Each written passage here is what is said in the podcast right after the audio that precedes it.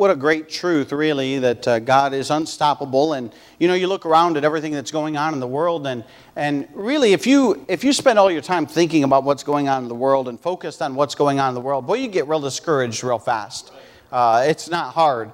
Uh, matter of fact, I found um, probably about six, eight months ago uh, that, that if I shut the news off, just shut it off, um, that my, I'm, I'm, my life's a little bit better. And I take that time and just spend the word, uh, spend time in the Word of God, and uh, the, the news will take you this way, and the book will take you this way. And uh, so spend time in the book. And uh, I, I, do now browse just the headlines of the news, but I don't spend a whole lot of time there because uh, you do need to know a little bit of what's going on. I'm not saying we should stick our head in the sand, uh, but I tell you what, it, there's a whole lot of discouraging stuff in this world. Uh, but the fact that God is still on the throne and the fact that you can trust Him uh, with everything that He's doing is where we need to be at as Christians and, uh, and be aware of what's going on. Certainly, I'm not saying we should not, uh, but, uh, but understand that, hey, it's all in God's plan. Uh, he, he knew uh, things were going to go downhill. I mean, he knew that from Genesis chapter 6. Um, when, when man started going bad in the beginning and he flooded the whole earth. And he said, Well, I won't do that again, uh, but, uh, but it will draw to an end and, uh, and it'll all be uh, ended, and praise the Lord, that trumpet will sound. And as Christians, saved people, we will be called out of here. And uh, what, a, what a great day uh, that will be. I'm not preaching on that this morning, though I, I kind of wish I was. Um, Luke chapter number one, we're going to take one more look here at uh, uh, Christmas theme, and we're the day after Christmas. And sometimes it's hard, you know, you look at Christmas, and, and uh, sometimes it's tough to uh, find uh, the right balance between, you know, spending time in Christmas passages and then looking at other passages. And we're kind of in between Christmas and our new year. And, and, uh, but we're going to look at one more time here at a Christmas passage. And as I was reading over this, this really kind of jumped off the page at me. And uh, really, it is the, uh, the when the angel of the Lord comes to Zacharias and uh, Elizabeth, his wife, and lets them know that they're going to have a child, and that child is going to be John the Baptist, the forerunner of Jesus Christ. And that's the, po- fo- the focus and the area that we're going to be looking at this morning. So as we look here in, in Luke chapter number 1 and verse number 5, the Bible says this. There was in the days of Herod, the king of Judea, certain priest named Zacharias of the course of Abia. And his wife was of the daughters of Aaron, and her name was Elizabeth. And they were both righteous before God, walking in all the commandments and ordinances of the Lord blameless. And they had no child because that Elizabeth was barren and they both were now well stricken in years. And it came to pass that while he executed the priest's office before God in the order uh, of his course, according to the custom of the priest's office, his lot was to burn incense when, when he went into the temple of the Lord. And the whole multitude of people were praying without at the time of incense. And there appeared unto him an angel of the Lord standing on the right side of the altar of incense. It's interesting there, as we just I want to pause for a moment in verse number 10, uh, that there was a whole multitude of people that were praying. And, uh, and you really you think about the, uh, where Israel was at this time and the fact that uh, they had not heard from God in, in quite some time. So I find it interesting that there was still a whole multitude of people that were praying uh, at the time of incense. Let's Let's pick it up verse number 12. The angel was standing there on the side in verse 11, verse number 12. And when Zacharias saw him, he was troubled, and fear fell upon him. But the angel said unto him, Fear not, Zacharias, for thy prayer is heard, and thy wife Elizabeth shall bear thee a son, and thou shalt call his name John. And thou shalt have joy and gladness, and many shall rejoice at his birth. For he shall be great in the sight of the Lord, and shall drink neither wine nor strong drink, and he shall be filled with the Holy Ghost even from his mother's womb. And many of the children of Israel shall he turn to the Lord their God. And he shall go before him in the spirit and power of Elias to turn the hearts of the fathers to the children and the disobedient to the wisdom of the just and to make ready a people prepared for the Lord. And Zacharias said unto the angel, Whereby shall I know this? For I am a, an old man and my wife well stricken in years. And the angel answering said unto him, I am Gabriel that stand in the presence of God, and am sent to speak unto thee and to show thee these glad tidings. And behold, thou shalt be dumb and not able to speak until the day that these things shall be performed, because thou believest not my words, which shall be fulfilled in their season. And the people waited for Zacharias and marveled that he tarried so long in the temple. And when he came out, he could not speak unto them. And they perceived that he had seen a vision in the temple, for he beckoned unto them and remained speechless. Let's stop right there and, uh, and let's pray. Father, we thank you for your goodness to us. Thank you for your word that we can study, that we can read, that we can uh, just spend time in. God, I pray that you'd use me. I pray, Father, that you would speak through me. God, I pray that you would touch hearts as only you can this morning. And God, I pray that you would be honored and glorified for truly how great you are. And God, I pray that you would um, bless the service this morning. And we'll thank you for that. In Jesus' precious name we pray. Amen as we look at this passage, I want to focus on verses uh, 15 and 16 and 17, really, where the Gabriel is giving the announcement to Zacharias and, and he's telling him, hey, here is what is going to take place with your child, John, and he would be John the Baptist. And so he's giving him a prophetic portion of what is to take place. And there's several things that I want us to see out of these verses that kind of jumped off the page at me and I, I found very interesting. In verse number 16, as Gabriel is speaking, he says this, and many of the children of Israel shall he turn to the Lord their God. And I read that and I thought, man, that's quite fascinating. You say, well, what's so fascinating about that? Really, you, you read that and you'll find that it speaks to the state of Israel. It speaks to the status of where Israel was at this time. What has taken place in all this time? Well, before Jesus had come, before the Gospels, uh, the last time that, uh, that, that God has spoken to Israel was about 400 years ago. Now, we, I know I've mentioned this even last year, and, uh, but it's hard for us to wrap our head around that because really, 400 years, um, that's more than four generations. I mean, that's your uh, great, great, great, great, I don't know how many greats you would go back. Uh, grandfather uh, was the last time that God had spoken. Could you imagine coming to church ritualistically your entire life? And not hearing from God.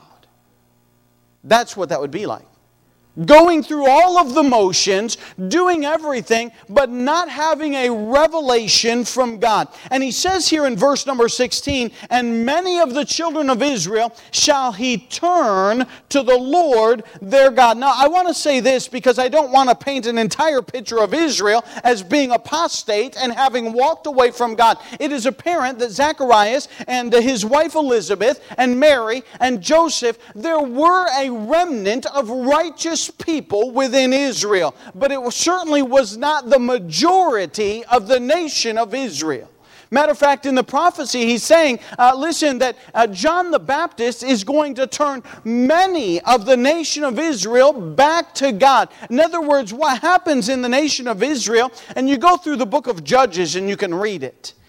And you find that, uh, that, that Israel uh, gets away from God. And the Bible says, and every man does, there was no king in Israel, and every man did that which was right in his own eyes, and they all leave. And what happens is God sends a nation in to judge them and to take over them, and, uh, and they become servants and, and under bondage of some other country. And then finally they turn to God and they cry for deliverance, and God sends a judge, and a judge will come in and he'll guide them back to God and say, listen, you need to break down all these altars of Baal and you need to turn back to God and get rid of all these things that you're doing and, and get right with God. And the nation of Israel turns back to God and the, the nation that was oppressing them is defeated and cast off. Then you read for a little while and you find out what happens in time. They get away from God again. They go apostate again. And it's a cycle that takes place over and over in the book of Judges. And, uh, and it's just a regular occurrence. So you could imagine, after 400 years of no new prophecy from God, what the state of Israel must have been just a religious institution that was spinning its wheels, that did not have a whole lot of feeling for many of the Israelites that were there. And uh, as I was reading about that, uh, listen, uh, you think about that for a minute, and here's the thought that came to mind. They were religious, but they had no relationship with God.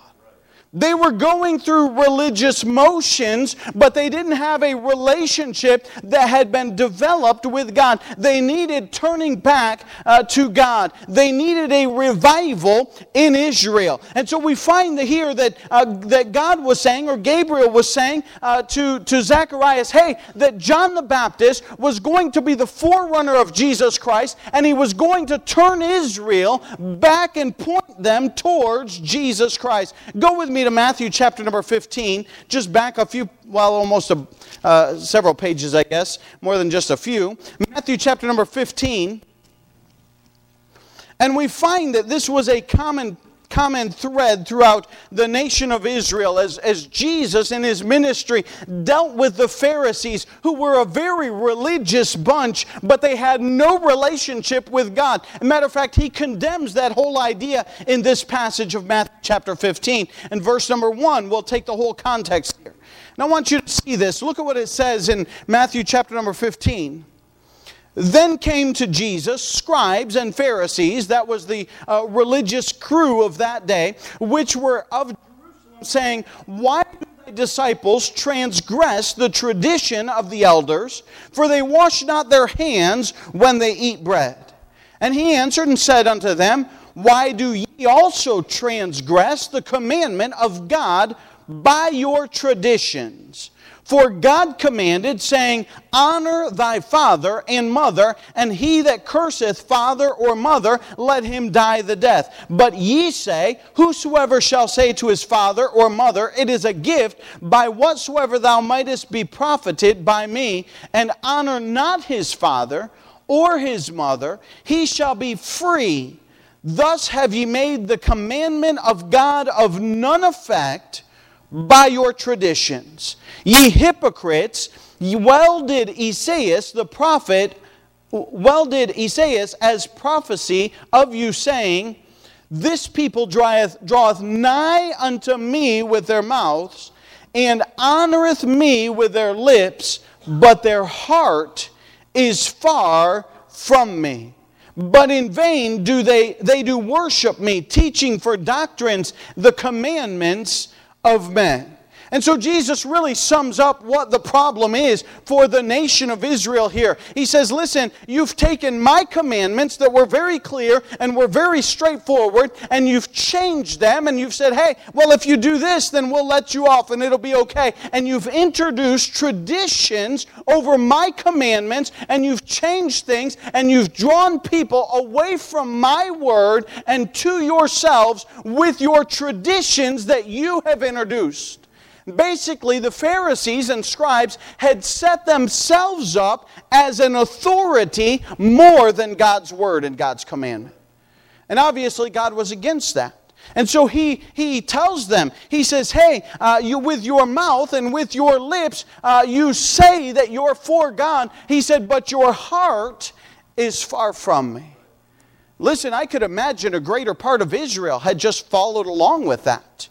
I mean, they were, they were just, you know, doing the same thing. And after all, they had not had any new word from God in 400 years. And, and they were just going through their regular rituals that they had done uh, for their entire life. And you could see after four, five, six generations how easy it would be just to slip a, another, uh, another tradition in there that man would do, but they would not necessarily go along with the Word of God. And they wouldn't even recognize it. And they'd say, Well, I've done this my whole life.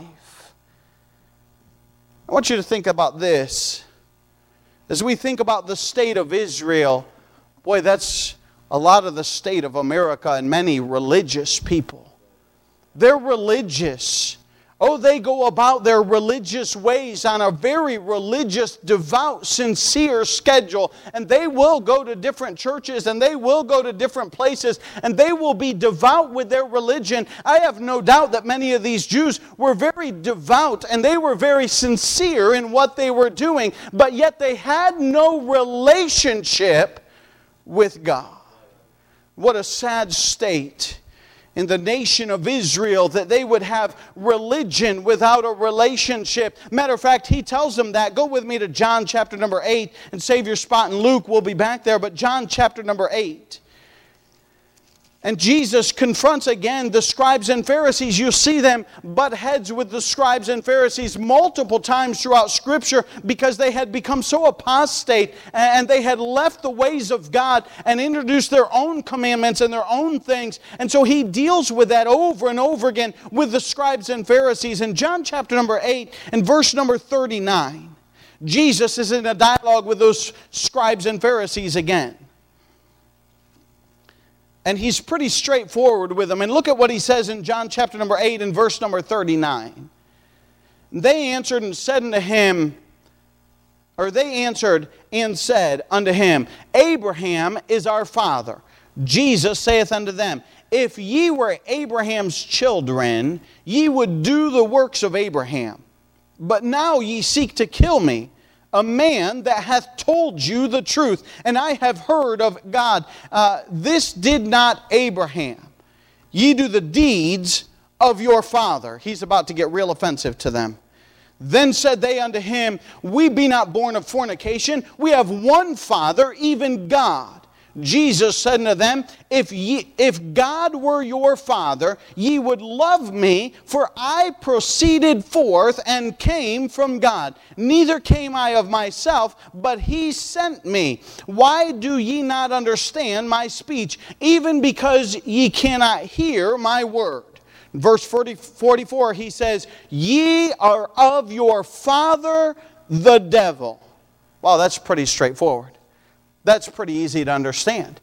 He charges them directly and says, Listen, God is not your father, though you think he is your father, though you think you are serving him. He tells them straight out and says, Hey, ye are of your father, the devil. Then he goes on in verse 44 And the lusts of your father ye will do. Uh, he was a murderer from the beginning and abode not in truth because there is no truth in him. When he speaketh a lie, he speaketh of his own, for he is a liar and the father of it. And because I tell you the truth, ye believe me not. Which of you convinceth me of sin? And if I say the truth, why do ye not believe me? He that is of God heareth God's word. Ye therefore hear them not, because ye are not of God.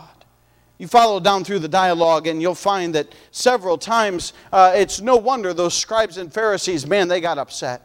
Matter of fact, there was multiple times they wanted to stone him for what he said, and, and they tried to, and, and, uh, and certainly God, God protected Jesus. But I'm just saying, hey, that they had a very religious atmosphere, but God was very clear with them. Jesus was very clear with them. Though they were religious, they had no relationship with the Father whatsoever.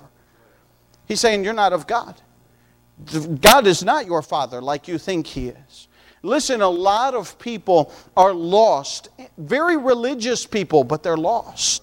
And they think they're okay because their religion uh, is something that they're very devoted to. But Jesus said in John 3 3, He said, Verily I say unto you, except a man be born again, ye cannot see the kingdom of God. And religion will never replace a relationship for Jesus Christ. And so we find that, hey, the nation of Israel was in a sad state uh, uh, where they had departed from God's word, they had departed from God, uh, they didn't have a relationship with God. And we see that over and over. Listen, they were religious without a relationship, they were also religious without righteousness. The Bible's very clear. The Bible says in Galatians 2:16, knowing that knowing that a man is not justified by the works of the law, but by faith of Jesus Christ. Even we have believed in Jesus Christ that we might be justified by the faith of Christ and not by the works of the law. For by the works of the law shall no flesh be justified. These guys had fallen into a pattern of, hey, we're doing all this, and so therefore we must be righteous before God because we've kept all of the law. Matter of fact, that's even what Paul said in Philippians when he recounts his life and he says, hey, I am, a, a, a, I'm of the tribe and Benjamin of, uh, or of the tribe of Benjamin, and, uh, and he goes through all the things that he said, and basically it was a prideful, religious, I have righteousness because I have kept the law. But we find, listen, keeping the law cannot give you righteousness being very religious and being very devout, which would be kind of like keeping the law, cannot save mankind. A matter of fact, the Bible is very clear that, that doing good works will not justify a single person. And so, God, when He's saying to, uh, to, to Zacharias that, listen, John the Baptist, He's going to turn many of the nation of Israel. In other words, hey, there was many religious people but they were lost. And how, how that parallels with our day to day and how many lost religious people. There's many people who have altogether abandoned religion because of all the problems and all the scandals that have come out and, and all the difficulty, and they're saying, man, there's nothing there. Listen, there is something with Jesus Christ a relationship with Jesus Christ, righteousness provided by Jesus Christ. And He's the only one that can save, and there's no other way. And so we see the nation of Israel and the sad state of affairs in Israel. Israel was religious, but it was not related to God. Israel was religious, but it was not righteous before God. Israel was religious, but it needed repentance to turn back to God. So we see that in verse 16 he said, And many of the children of Israel shall turn to the Lord their God. We see the state of Israel. But I want you to see this as well in verse number 17. Or verse number 16. Luke 1:16. In many of the children of Israel shall he turn to the Lord their God. In verse 17, and he shall go before him in the spirit and power of Elias to turn the hearts of the fathers to the children uh, and the disobedient to the wisdom of the just we find not only the state of Israel being a religious but lost state, we find the surrendered man in verses 16 and 17, that he shall turn uh, those people to the Lord. Uh, listen, uh, look back with me in verse number 15 because this is important. He says in verse 15, For he's talking about John the Baptist, for he shall be in the sight or be great in the sight of the Lord, and shall drink neither wine nor strong drink, and he shall be filled with the Holy Ghost even from his mother's womb. Listen, the fact that he says he's going to be great in the sight of the Lord, I looked at that and I thought, what a tremendous verse. That John the Baptist would be concerned that God is paying attention to him that he would live his life catching the eye of the Lord. Have you ever seen a you see this in college, our college kids will be able to associate with this regularly. You ever seen a young man trying to get a young lady's attention? Man, they do all kinds of crazy, dumb stuff. Just trying to catch the eye of the young lady. And they're trying to get their attention because they want them to notice them and they want to see them, they want them to see them and, and they're trying to get their attention. They're trying to catch their eye, if you will. They would do all kinds of crazy things, matter of fact, and, and, uh, and we won't delve into all the stories, but you could imagine even in your own life of the, of the crazy things that, that a guy would do to try and get the attention of some girl uh, that he's interested in. But as I read this verse, I love the fact that the Bible says there in verse number. Uh, verse number 15 for he shall be great in the sight of the Lord. And he was trying to gain the attention of God. And listen, as we live our lives, as we look at this surrendered man, may we be challenged whose attention are you trying to garner? Who are you trying to impress?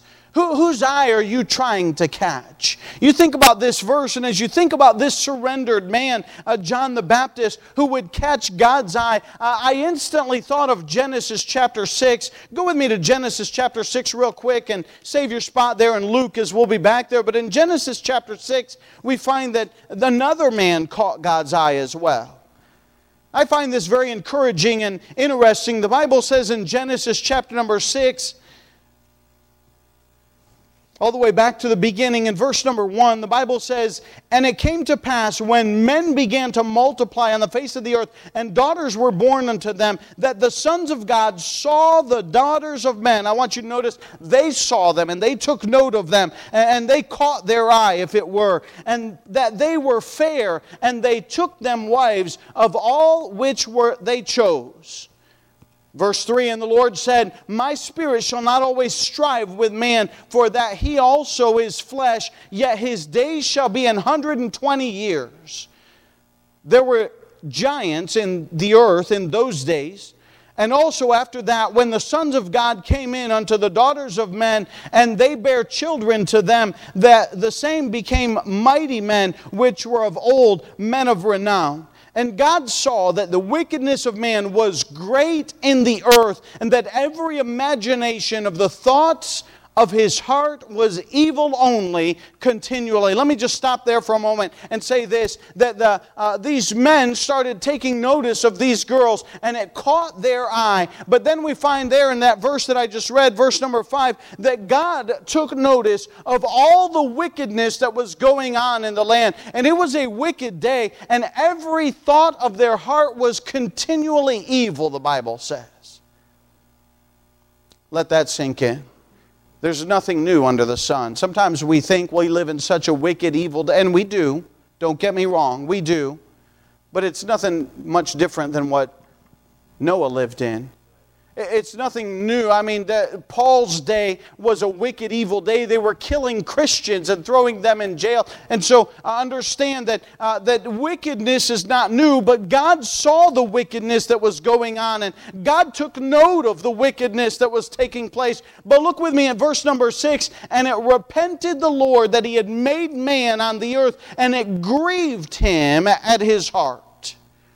And the Lord said, I will destroy man whom I have created from the face of the earth, both man and beast, and the creeping thing and the fowls of the air, for it repenteth me that I have made him. Verse number eight, but Noah found grace in the eyes of the Lord.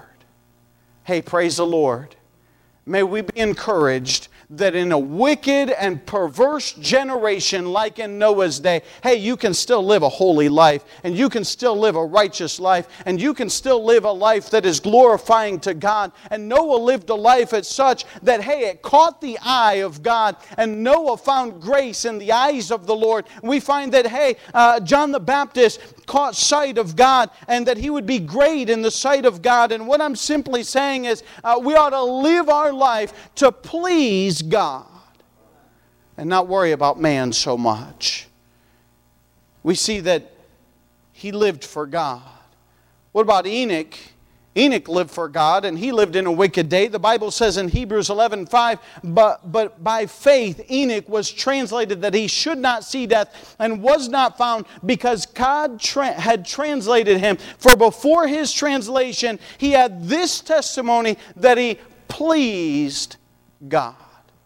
He was living his life to catch God's eye. Hey, John the Baptist was, would be great in the sight of the Lord. He would catch God's eye. Uh, listen, holiness in our life will make a difference. You look at his life, and he was to be a Nazarite, and there were things that he were, was supposed to give up in his life and never uh, do certain things. Listen, as a Christian, there's things that we ought to get rid of out of our life that will help our life be holy unto God. There's some things that we can get rid of. He got rid of things in his life and he walked with God. And I want you to notice, look at verse number 17. We find that he's a surrendered man and that he gave up those things and that he lived for the Lord. And then we see the power of the Spirit of God upon his life. Verse number 17 For he shall go before him in the spirit and power of Elias to turn the hearts of the fathers to the children. It's an interesting passage who was Elias? Elias was one of the greatest Old Testament prophets. He did twice the, uh, twice the, uh, the miracles that Elijah had done, and, and he followed in the footsteps of Elijah, and he did double the amount of miracles and had a, a double portion of Elijah's spirit on him. And, and what was that? It was the Spirit of God on his life. And it goes back to Malachi. You can mark it down Malachi 4, 5, and 6. The Bible says, Behold, I will send you Elijah the prophet before the coming of the great and dreadful day of the Lord. And he shall turn the heart of the fathers to the children, and the heart of the children to their fathers, lest I come and smite the earth with a curse. He's saying, Hey, I'm going to send Elijah, the spirit of Elijah and here we find that uh, he, was tell, he was saying, hey, John the Baptist is going to come in the spirit of Elias, uh, that, hey, he'll have the Spirit of God on his life, and he's going to work, and it will be that equivalent of Elijah or Elisha and their ministry that he had done there. And he was just prophesying and saying, hey, uh, this ties into that that was mentioned in Malachi. But I want us to notice this that when you have a man that would surrender to God and say, hey, I'm going to give up some things in my life that he would be filled with the Spirit and have the power of God on his life. John the Baptist ministry, you could go out and replicate it in the flesh and not have half the results because it's not a man made work, it's a spiritual work of God working in the life of John the Baptist. I was reminded of the verse in Zechariah that said, uh, Then he spake unto me and said, This is the word of the Lord unto Zerubbabel, saying, Not by might nor by power, but by my spirit, saith the Lord of hosts. Know that we'd have the power of the Spirit of God in our life. We see the state of Israel. It was certainly a wicked state. It was a religious state. It was a, uh, but it was religious but not righteous. It was religious but not a relationship with God. And we see the surrendered man of John the Baptist that he is to be, and, and how he's to give things up and ha- be filled and have the power of God on his life. And I want you to notice as well in our passage, hey, the, the salvation of others. Look in verse number 16. I love this and many of the children of Israel shall he turn to the Lord their God. Oh, listen, we can have an impact. John the Baptist was greatly used of God. Why? Because he was separated to God and, and he caught the eye of God and he was willing to give up things and then he was filled with the Spirit of God in his life. Look at the influence that he had. The Bible says, many shall turn to the Lord their God. Listen, if we're doing something, we're going to have some kind of impact. I'm not saying that we'll have many. I'm not trying to equate us to John the Baptist by any stretch of the imagination. But when Jesus was talking about sowing and giving that parable of, of sowing the seed, he said this at the end of it. He said, uh, And some brought forth fruit, some in hundredfold, some sixtyfold, some thirtyfold. And this I can tell you that if you're sowing seed, you're going to see some kind of fruit from that seed. You might not see a lot, but you'll see something. And, and listen, the Bible goes on and it explains in Galatians 6 8, For he that soweth to his flesh shall of the flesh reap corruption, but he that soweth to the Spirit shall of the Spirit reap life everlasting. He goes on in verse 9 and he says, And let us not be weary in well doing, for in due season we shall reap if we faint not. Listen, sometimes it seems fruitless. Sometimes you give out gospel tracts. This week I had the opportunity to give out a lot of gospel tracts. It's being Christmas season, people take them and they're more open. I had one young lady, I, I, I, went to give her a track, and, and she was about to turn it down, and then she saw on the front, and it came to pass. And she said, Oh. And she took it. You could see her face light up. She knew it was a Christmas tract and she's more open to it. And i just had lots of opportunity. And i'm just saying listen if you're if you're getting seed out there you're not going to see maybe results tomorrow. When you put a seed in the ground you don't see the plant come up the next day as a child, I remember doing those, and as my children did their, their little classes, and, and you know, you all do it in Sunday school or in school, and you get the seed and you put it in the little cup and you cover it up, and, and every day you run to the cup and look, and there's nothing there. You're like, man, you put a little water in it, you walk away. Next day you come and check, and nothing there, and you put a little more water in it. And it takes a little bit of time before you see that little green just kind of bust through the soil. You're like, oh, it finally did something. And you see that, and then you start watering it and watering it, and, and pretty soon it grows. And, and, and if you take care of it and you continue watering it and you continue uh, uh taking care of that seed, listen, it's going to bring forth fruit, but it's not overnight. It's, uh, it takes time. And listen, as we witness and as we give out gospel tracts and we tell others about the Lord Jesus Christ, I can tell you this that sometimes it takes time. Sometimes it'll take 20 years before you'll see a return on that fruit. But the Bible says, Be not weary in well doing, for ye shall reap if ye faint not. John the Baptist happened to see a lot of fruit right away, but he also got put in prison and died. He didn't have very long. Listen, sometimes we need to keep working and working and then you find in verse 17 not only the impact that he made amongst the people and, and seeing them turn to, to, to God, but also uh, he says, turns the hearts. Turns them where? To God. Listen, it's not you and I that are going to save people. It's the Word of God. It's Jesus that's going to save people. We got to continually point people to Jesus Christ. Pray, water, work the fields. It's not going to be tomorrow. It might even not be next month. It might be 20 years before you see fruit. But we keep watering, we keep witnessing, we keep doing what God has commanded us to do. Hey, we will see a difference, some 20 fold, some 60 fold, some 100 fold. Some will see more, some will see less. But I can promise you this if we're doing something, we'll see God work. We'll see some souls saved. We'll see some life changed.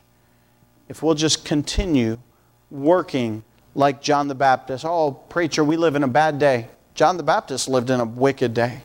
He lived in a, in a, in a religiously lost world. I'd rather witness to somebody that didn't have any religion than somebody that had a religion and was devout in their religion. You have to try and convince them that they're lost before they can ever get saved. John the Baptist lived in a hard day and a hard people to minister to, but God used him greatly, turning hearts and turning lives to the Lord Jesus Christ. And he wants to use you today, 2021, 2022, to see people pointed to God and hearts and lives changed. If we'll be surrendered, and if we'll submit to the power of God in our life, with every head bowed and every eye closed as we stand to our feet.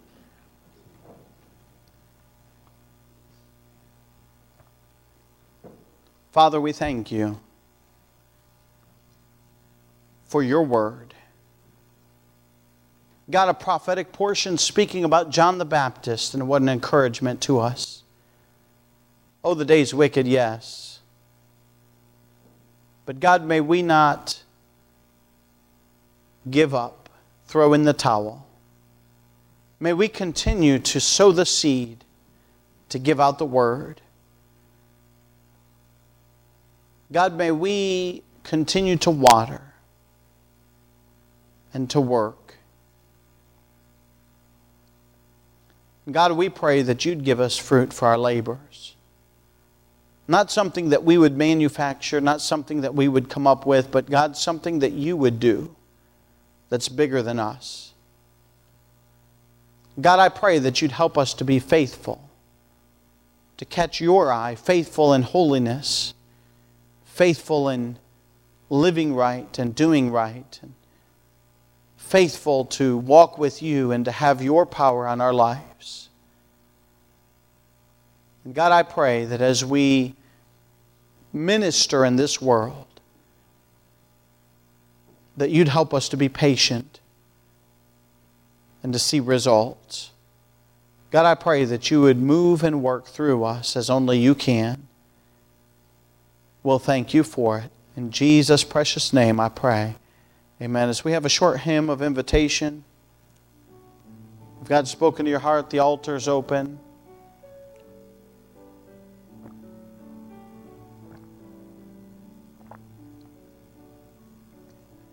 We live in a, a wicked day, that's true. John the Baptist was called to a wicked day for such a time as this. God's got us here not at the wrong time, but at the right time. God's got you where He's at, where you're at, for such a time as this that you could witness. You could help those that are around you, maybe your neighbors, maybe your family, maybe your co workers. Be a witness everywhere you go. Live right. Help others to know that God loves them.